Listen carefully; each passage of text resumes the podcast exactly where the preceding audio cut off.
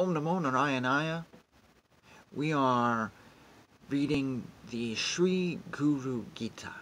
So there's lots of different versions. I'm doing a 108 verse version as translated by Master Mark Griffin of the Hardlight Center for Awakening in California. You can find links below. He has passed from this world, but looking at other stuff he's done and looking at the website, which keeps all his teachings alive, I have a lot of faith in this translation. Um, even though there's some that are supposedly like 400 verses long, um, I think he's created one that's very concise and very good. So I felt wanted to share it here. We are starting now with uh, verse number 21. Down below, you can find a link to the, the Gita as it's on the website and as I'm reading it right now to follow along. I bow to my Guru, who rescued those who were sinking in the mire of samsara, the ocean of hell, and were striving for liberation by seeking to climb the tree of life. I bow to the Guru who is Brahma, who is Vishnu, who is Lord Shiva, and who is indeed Para Brahman, the ocean of consciousness. I bow to my Guru who is Shiva, the prime tattva, the only bridge across the ocean of samsara. As the master of all knowledge, he knows that by which all else is known. I bow to my Guru who opened my eyes that were blinded by the darkness of ignorance and revealed to me the light of knowledge. In order to cross over the abyss of samsara, I recognize you as my father, my mother, my brother, and my God. I bow to you, my beloved Sadguru. The source of meditation is the Guru's form. The source of devotion is the Guru's feet. The source of mantra is the Guru's word. The source of awakening is the Guru's grace. I fold my hands and bow to you, my Guru, the ocean benevolence, for it is only by your grace that I can be freed from the wheel of cyclic existence. Through the reality of the Guru there is truth. From the light of the Guru there is luminosity. To the bliss of the Guru there is joy. I bow to you, O Sadguru. I bow to my Guru who exists to reveal the truth, who ceaselessly shines like the sun to light our way, and who opens our hearts to love all those who are dear to us. It is the Guru who illuminates the mind, not the mind that illuminates the Guru. I bow to my Guru who is the supreme witness of waking, dreaming, and deep sleep states. All whose mind is filled with thought knows not. One whose mind is silent knows everything. I bow to the Guru, who is one with the Absolute. Goddess Parvati, only the Guru can remove the fear of aging and the dread of death. The Guru offers protection to his disciples, even if they are cursed by the sages, demons, or gods. If Shiva is angry, the Guru protects you. If Vishnu is angry, the Guru saves you. But if the Guru is angry, there's nowhere to hide. Therefore strive to the utmost to take refuge in the Guru's grace. Oh, beloved, those who know say the Guru is Shiva, the witness of all, but without his three eyes. He is Vishnu, but without his four arms. He is Brahman, but without his four faces. There is no difference between the contemplation of your own Guru and the contemplation of infinite Lord Shiva. Indeed, chanting the name of your own Guru is the, as powerful as chanting the mantra of infinite Lord Shiva. The absolute form of the Guru is like nectar to those who can truly see. To those who cannot see through the veil of illusion, the true form of the Guru is shrouded, like the sunrise is to a blind man. Realizing that the Guru, the Supreme Being, encompasses the entire universe, whether sentient or insentient, from a blade of grass to Lord Brahman, I honor everything by remembering my Guru. I bow to my Guru, who knows there is no second reality, only one unified field arising everywhere simultaneously. This is the truth. To see otherwise is to be fooled by the illusion of cause and effect. I bow to my Guru's two lotus feet, which destroys the painful delusion of duality and always protects me from misfortune. The stream of Shakti from the Guru's lotus feet removes all obstacles, lights the flame of knowledge, and takes one across the ocean of samsara, the endless cycle of birth, decay, death, and rebirth.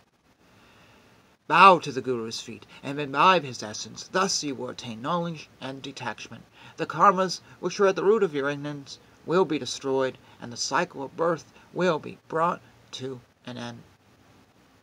O beloved, pranam with love to the Guru's feet every day, making an offering of prayers and devotion to him wherever he may be. He is always fully awake, at one with pure consciousness, witnessing the drama of myriad world systems arising and dissolving.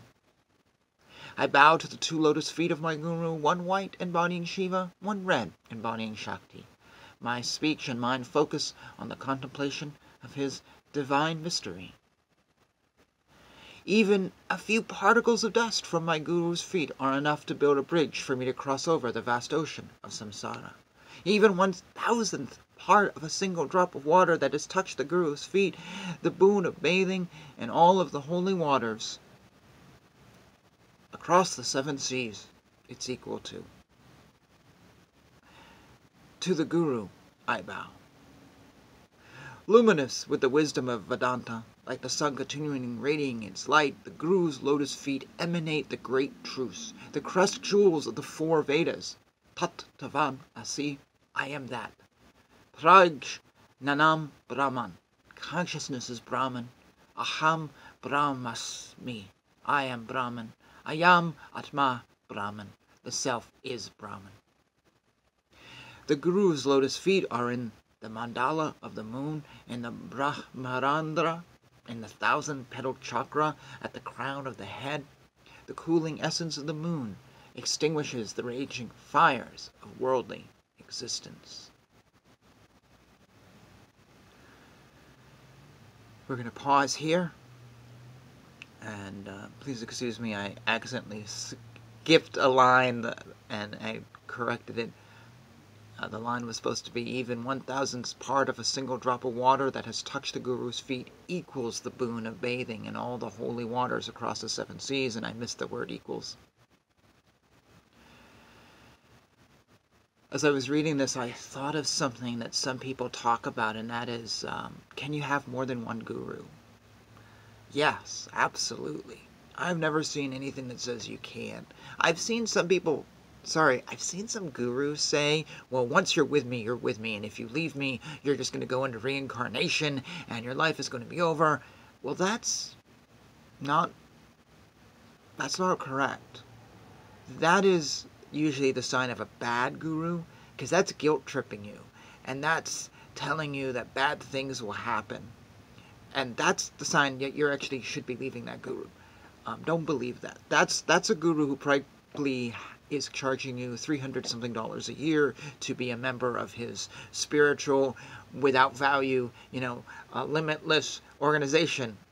I know because I spent three hundred something dollars a year as membership to be a follower of a guru, plus more money. So much money. More money than I was making. I was un- unemployed. And I was told, oh, well, if you leave, your life will be bad. I left that guru, gosh, 2010, 2009. I'm making this video in 2022, and I can honestly tell you, my life hasn't been bad. Actually, it's been better spiritually because I found another guru, and a few others, actually. And um, what did happen was I was so full of regret and animosity and hurt and pain and frustration and kept going back to this particular guru and back to this guru that I always kind of knotted myself up in a ball, so it never really went anywhere. So, really, by staying with the guru, I did more harm. As for finding other gurus, one of the problems was the good things of this old guru were overshadowing everyone else. Um, and then I was meeting others who were just like, they they weren't really gurus, they were teachers. There is a difference. Um, so uh, I have a few now. I have two of them that are online that I I support and follow and reach out. I don't have a one-on-one relationship. I, I would like to, but maybe someday. I don't know.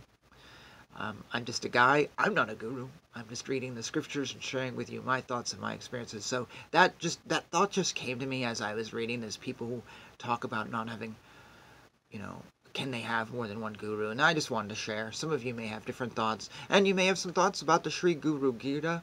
Please uh, put them in the comments below. This is kind of a really cool text. You never know when you're reading it what might come up in your head, so please let's talk about it. In the next video, we'll start with um, verse number 47 and, and keep going. Hare Krishna, Hare Krishna, Krishna Krishna, Hare Hare, Hare Rama, Hare Rama, Rama Rama, Hare Hare, Om Namo Shivaya Namaha.